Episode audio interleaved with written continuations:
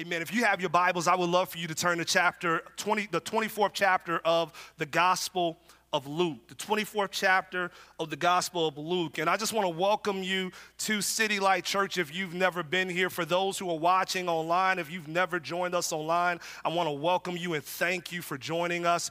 Um, our mission is, is, is quite simple. We exist to shine the light of Christ through the transformed lives of his people. That's our heartbeat, that's our mission, that's our focus. And so we have been thinking and, and and, and, looking forward to this day to see all of the faces that we see gather out, out outside in this beautiful weather and also um, online. Obviously, we certainly thank you for joining us as well. In some ways, we feel like this year is a reboot for us because so much has changed in, in the way life is lived. And, and, and so our church is going to be different as we enter and embark in this new season. But not just our church, you're going to be different.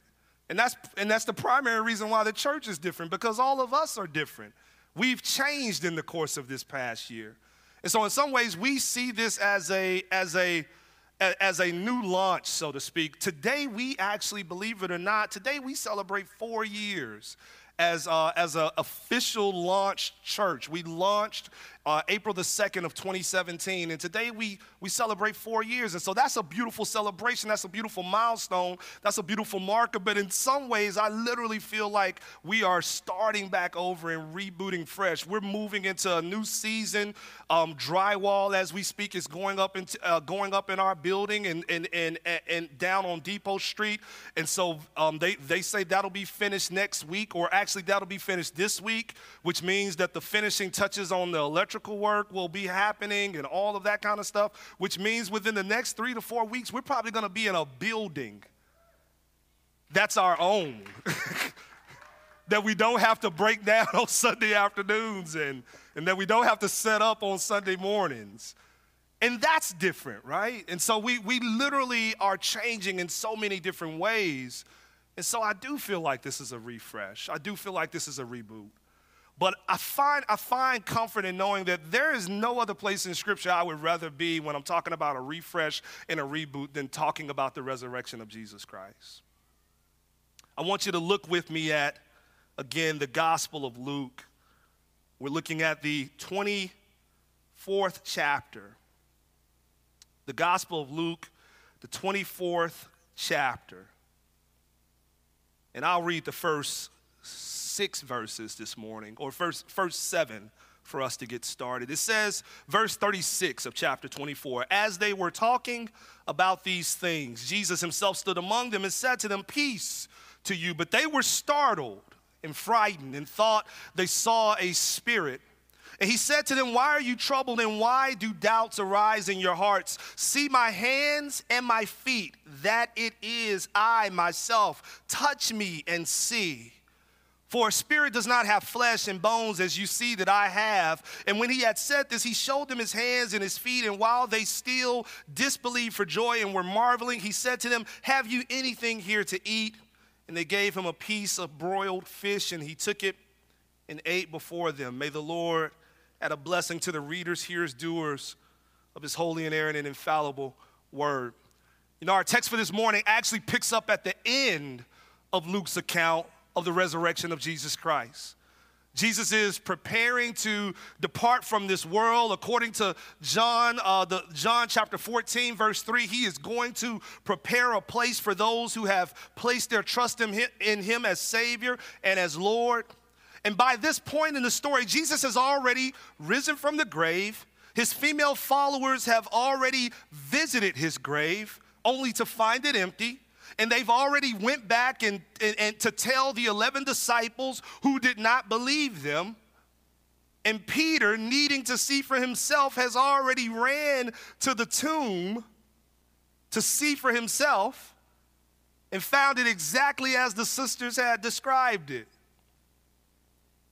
And by this point in the story, Jesus has already appeared to some of his followers, including two who were on their way to a village seven miles outside of Jerusalem called Emmaus. And according to scripture, the eyes of these two followers were initially kept from recognizing Christ. And, and, and while they didn't recognize him, a, a conversation begins to spark up between the two followers and Jesus, with them not knowing who he was, describing the events that had taken place on that day the death on Good Friday, the, the, the, the, the anxiousness on Saturday, and then, of course, the news about a resurrection on Sunday. And later they arrive in the village, this village called Emmaus at, outside of Jerusalem, and they prepare to share share a meal together. They say, Won't you stay with us, stranger, and have a meal with us? And as they begin to break bread, the Bible says their eyes were open to recognize who he was. And, and at that moment where they recognized him, he immediately vanished from their sight. And this is where our text this morning picks up in verse 32. Verse 30 verse 32 it says they said to each other did not our hearts burn within us while he talked to us on the road while he opened to us the scriptures and they rose that same hour and returned to jerusalem and they found the 11 and those who were with them gathered together saying the lord has risen indeed and has appeared to simon and then they told what had happened on the road and how he was known to them in the breaking of the bread. And verse 36 continues this story with an unexpected dinner meeting, with an unexpected dinner guest that shows up at this dinner meeting.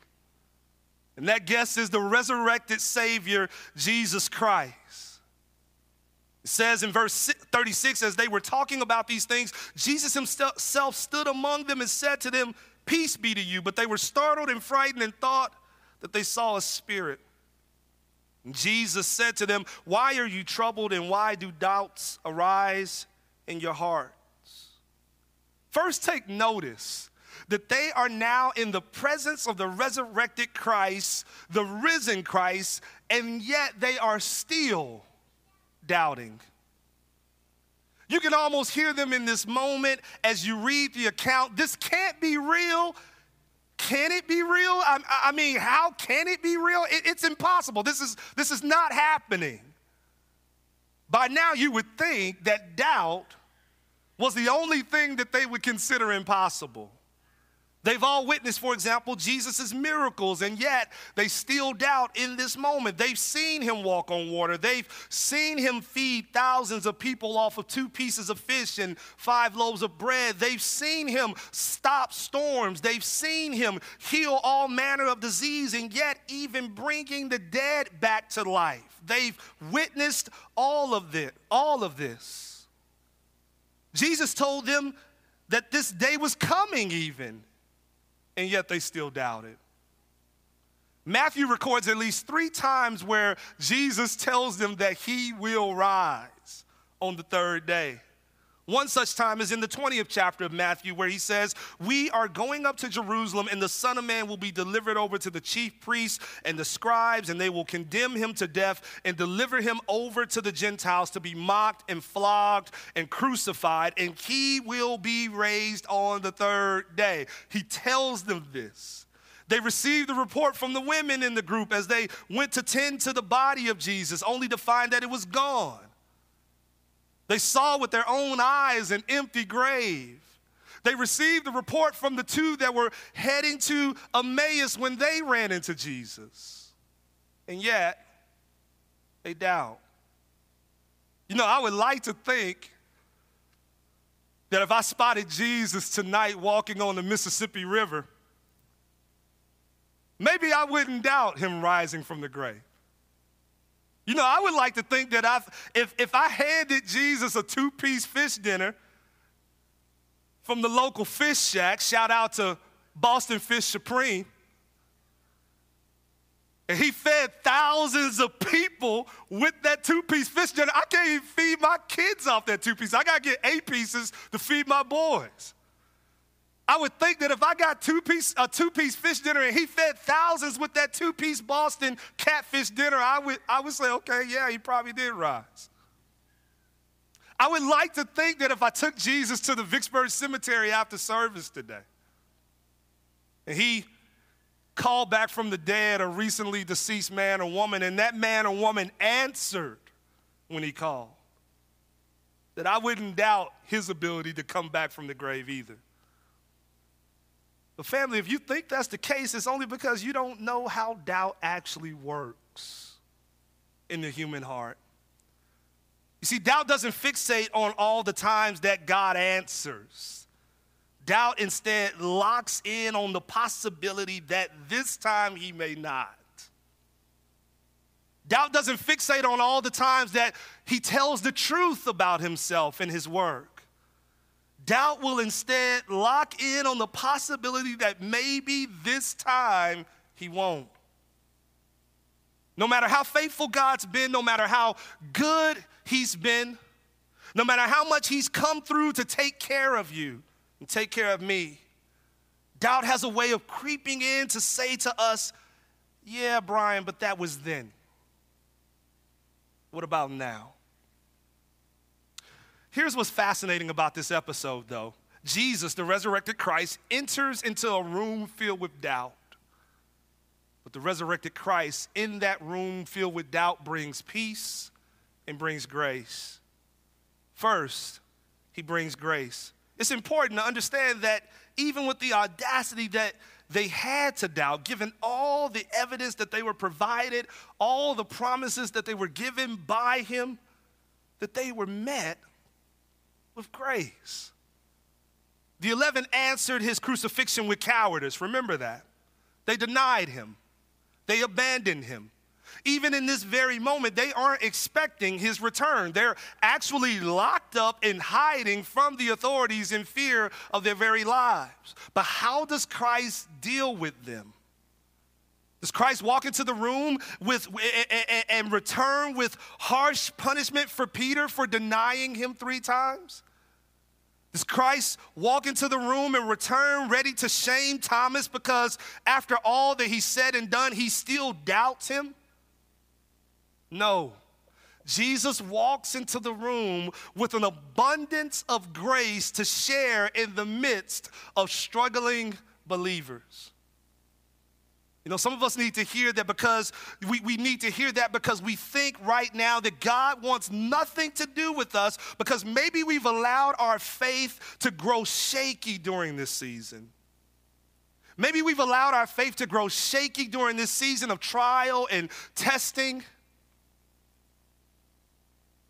And some of us that are watching on TV, we don't even feel like even turning over anymore to go to church. It takes all the energy in the world just to click the YouTube link, it feels like, and link in. And this season has put a whooping on us. And maybe some of us are saying to ourselves, well, I, I don't even know if the Lord wants to be bothered with me right now. Maybe we've seen him answer time and time again, and yet we still have the audacity to think that maybe he's not listening now. Some of us need to hear this because all we've ever had was doubt. Some of us need to hear this because we've never really trusted in him. And even now, he's becoming realer to us, but still, the presence of our doubts keeps convincing us that he's just simply too far away to try and approach him. But no matter where you are in your doubts, no matter whether you've always doubted him or no matter whether you're just in a season of doubting him, maybe you're in the shallow waters of doubt, maybe you're in the deep waters of doubt. You may at times feel a great deal of shame and think to yourself, why should I pray? Why would he want to hear from someone like me? But don't underestimate the abundance of his grace towards us. He offers grace to the strugglers and he invites them into his presence so that so that by faith their faith may be refreshed and restored. Saints of God, brothers and sisters, don't run from his presence in your doubt. Don't run from his presence as he draws near to you and leans in on you. Don't run from that presence saying, I'm not good enough, or I don't have enough faith, or I haven't trusted him well enough. No, lean in because that is grace to you. The resurrected Christ brings grace, but the resurrected Christ also brings peace. Now, pay attention to the first words that Jesus offers this bunch. They're scattered, they're scared, they're doubting, they've denied him, they've abandoned him, they've forgotten so much of what he has already told them about himself. And yet, his first words are peace to you. Peace to you not curse, curse, curses to you, not judgment to you, peace to you. One pastor theologian captures this moment with these words. He says, All of them had proved backsliders and cowards, and yet behold the return which their master makes to his disciples. Not a word of rebuke spoken. Not a single sharp saying falls from his lips. Calmly and quietly, he appears in the midst of them and begins by speaking of peace. Peace be unto you. He and and he closes with this, and I love this. Listen closely. He says, He is far more willing to forgive than men are to be forgiven, and far more ready to pardon than men are to be pardoned. Now, brothers and sisters, even when we don't think we can be forgiven, God stands ready to forgive. So Christ, with much grace and much peace, bears with his brothers and helps turn their troubling doubt to joyful disbelief. But the resurrected Christ not only comes bringing grace and peace into a doubting room, but he also comes bringing a resurrected body. How does Jesus calmly, graciously, peacefully calm the doubts and the fears of this flustered group of followers? Verse 38 of chapter 24, look with me. He says, Why are you troubled and why do doubts arise in your hearts? See my hands and my feet that it is I myself. Touch me and see, for a spirit does not have flesh and bones as you see that I have. And when he had said this, he showed them his hands and his feet. Look at my hands, he says. Look at my feet, he says. Touch my nail scarred hands and feet and notice that I am not a ghost. I am not a hallucination. I am not an apparition. I am real.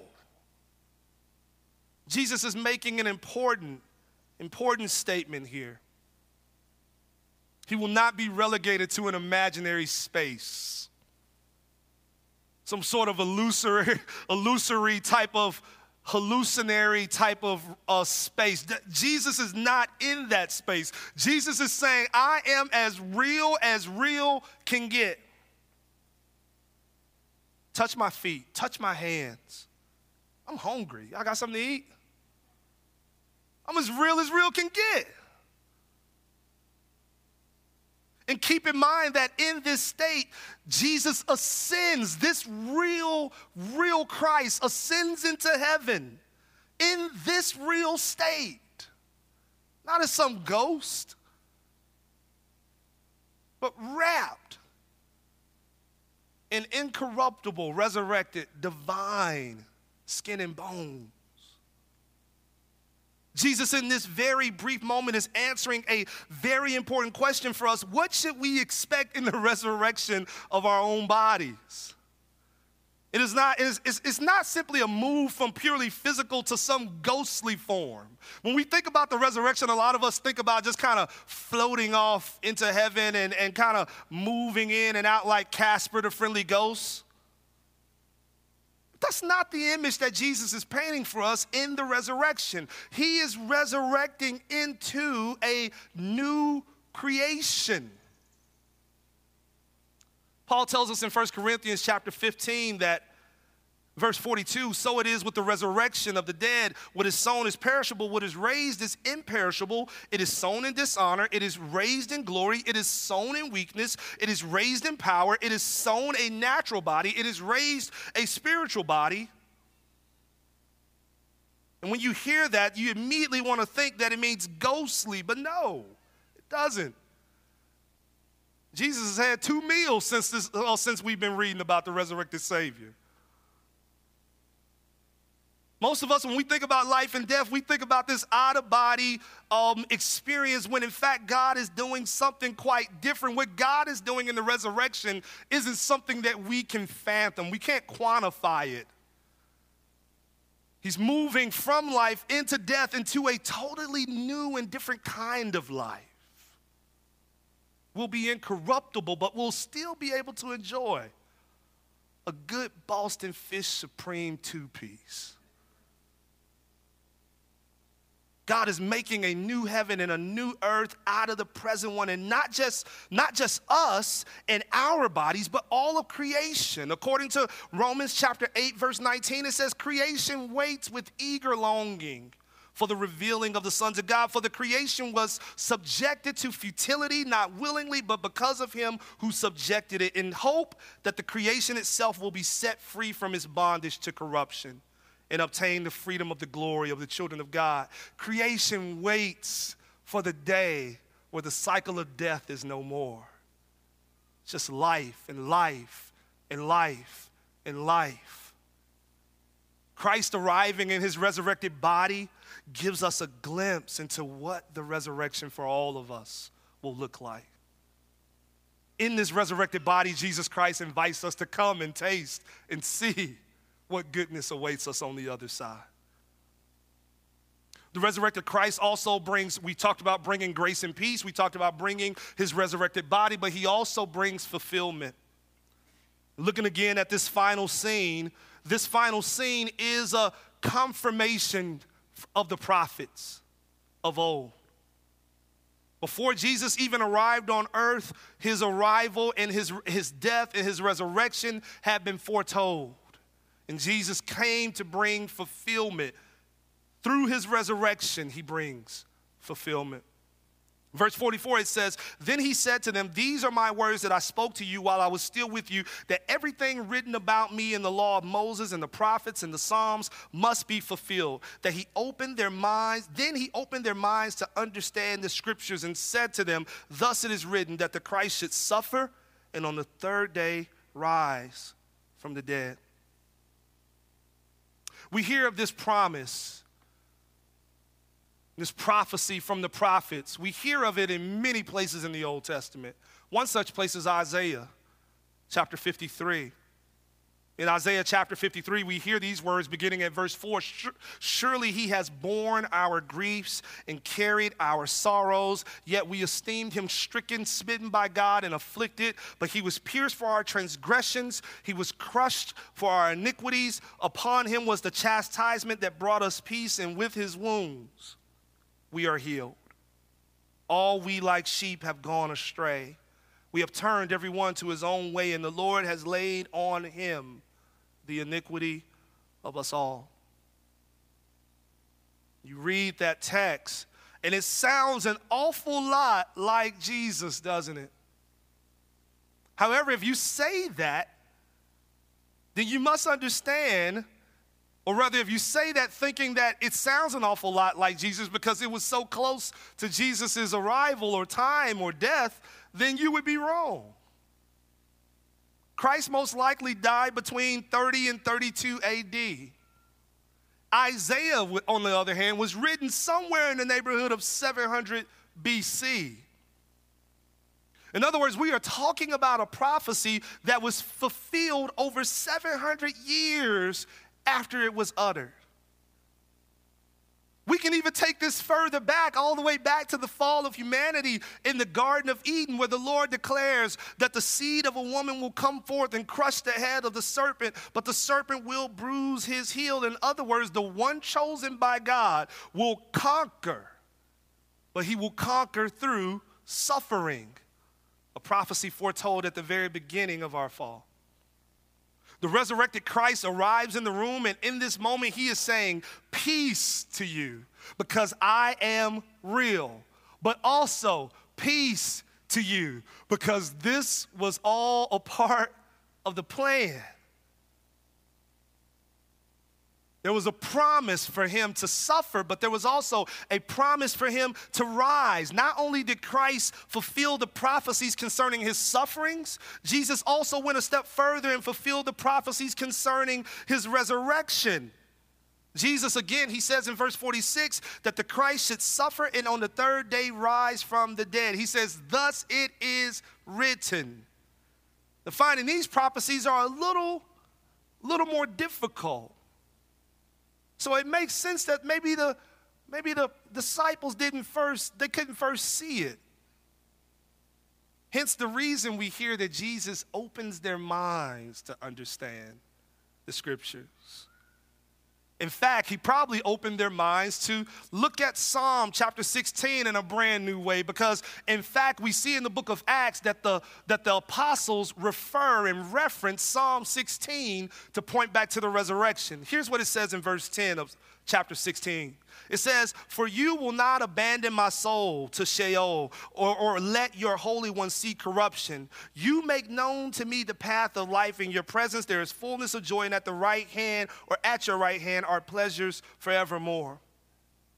Initially, the disciples would have looked at a text like this and immediately thought of David. But as their minds have been open to understand the scriptures and see what the prophets were pointing to, then they begin to proclaim that this scripture was referencing Jesus. We hear Peter visit this scripture in his first sermon in Acts after the day, uh, after the day of Pentecost. And we, and, we, and we hear Paul reference this scripture later on in Acts chapter 13. In fact, this is what Paul says. He says, Therefore, he says also in another psalm, You will not let your Holy One see corruption. And then he says this For David, after he had served the purpose of God in his own generation, fell asleep and was laid with his fathers and saw corruption. But he whom God raised up did not see corruption. In other words, what he's saying is that when David wrote what he wrote in Psalm 16, he possibly didn't even know that this was referencing someone else, not him. He saw corruption, but Christ did not. A text written possibly centuries before Christ showed up, is being fulfilled now in his death and in his resurrection. This is where Jesus is vastly different from other religious figures. All of Jesus' claims take place on the stage of history and in the public square. Every claim that he makes and prophecy that is spoken concerning him happens for all the world to see and witness. His miracles are performed for the world to see. He's hung on the cross for the world to see. He's raised from the grave for the world to see. He is a historical Savior. These are historical moments. All other religious figures find their beginnings of their faith done in private. In private, they get visions, quote unquote.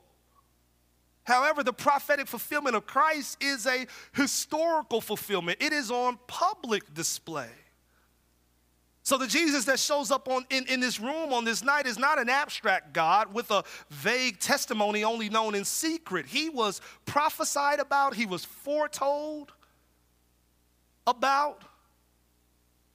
And even though very few actually understood him or even fewer believed him, he did exactly what he said that he would do. His death, burial, and resurrection was again all a part of the plan. Saints of God, sometimes the darkness can seem beyond God's reach. Sometimes the darkness can feel hopeless and futile with no end in sight. In fact, I'm sure that, it, that, that, that is exactly what was felt on Friday night and Saturday morning for those disciples. But never lose sight of the truth that Sunday was always a part of the plan. Fam, no matter how dark our situations may appear, resurrection, new heaven, new earth, new creatures, new creation has been promised by the resurrected Savior. So trust and believe that it will happen. The struggles we experience will not stop His plan for you and I. So he arrives bringing grace and peace, bringing fulfillment, bringing, bringing all these beautiful gifts in a room filled with doubt. And lastly, he arrives bringing redemption. Verse 46, he says, And he said to them, Thus it is written that the Christ should suffer and on the third day rise from the dead, and that repentance for the forgiveness of sins should be proclaimed in his name to all nations. Beginning from Jerusalem, you are witnesses of these things. And behold, I am sending the promise of my Father upon you, but stay in the city until you are clothed with power from on high. You see, this is why the resurrection happened. It wasn't just, it wasn't just a moment for God to flex in the world. But it was a moment indeed for God to save the world. He says that, that, that forgiveness of sin, that Christ should suffer, Christ should rise, and that repentance for the forgiveness of sin should be proclaimed in, this na- in his name. Forgiveness of sin is stated as a part of this redemptive resurrection plan. You know what's not stated? You know what you don't see? Riches, rescue from trouble, situations getting better, better jobs, better wife, better kids, better dogs. You don't see any of that. You know why? Because that's not the projected picture. That's not what Christ came to save. You understand that? You can have those things can be troubling. Those things can be hurdles in your life, and that doesn't mean one iota concerning Christ's redemptive plan for you. He came to save you from your sin. You see, saints of God, none of that will send you to hell. You can have a bad job and still go to heaven. You can have a lot of money. You can have a lot of money and go to hell. You can have no money and still be a part of the new heaven and new earth. Forgiveness of sin is what's stated. In fact, forgiveness of sin is listed with repentance here. Christ's death and resurrection has enabled our repentance to happen. It has unlocked us from the bondage of sin you know, what a privilege we have to be forgiven by Christ, but also never lose sight of the fact of the privilege that you've been given to be free in Christ.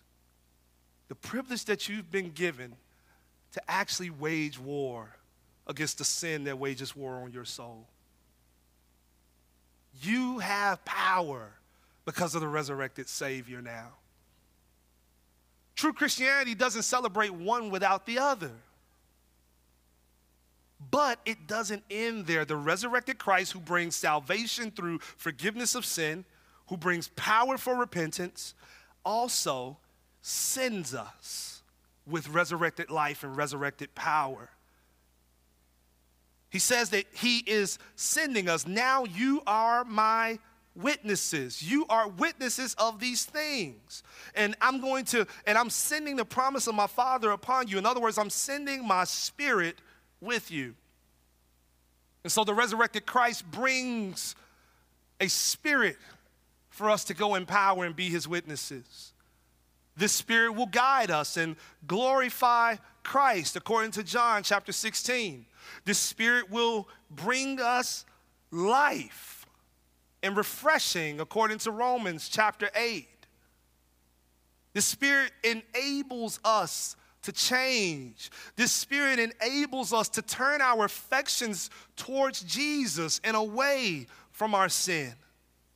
The Spirit enables a slow but sure sanctifying work in you. The Spirit ensures that you're going to one day have victory over your sin, complete and total.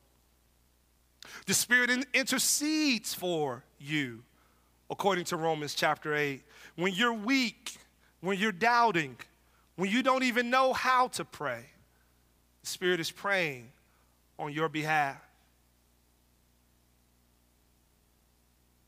The Spirit will embolden us, according to the book of Acts, and empower us to be witnesses for our Jesus.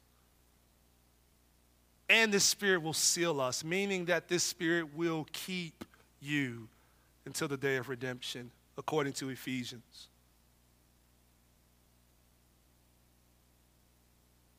When the Lord rose from the grave, it wasn't an act done in isolation, it was a signal to all of his followers to go, to tell the world about this resurrection. It was, a, it was a signal and a cue to all of his followers to go and make his name known, and that his spirit would be with you when you go. His spirit would be with you when you perform your acts of love and kindness towards your neighbor in order to leave those gospel breadcrumbs that we talk about and to help them see Jesus. His spirit would be with you when you lead your Bible study with your neighbor or when you just show when you just show kindness and mercy to those that on the surface don't prove or don't seem to be deserving of it and they wonder why in the world would you do that? It's because of the spirit of god in you. His spirit is with you for those very things. This is what the resurrection means. It means that the spirit goes with us as well. So the resurrected christ he comes and he arrives into a house filled with despair bringing hope bringing grace bringing peace, bringing fulfillment, and bringing redemption and salvation. This is what we celebrate on Easter Sunday. This is what we rejoice over on this morning. Amen. And so, one last time, I ask and I pray that after we pray, I ask that you would join us in song and, and that you, you would think on all of the, all of the the beauty that is found in this resurrection, what it signifies, what it means. And that you would let that, that truth guide you in the coming days and in the coming months and in the coming years. That your, that your heart would be connected to the resurrection. And that that truth would fuel you going forward. Amen? Amen. Let's pray. Lord, we love you.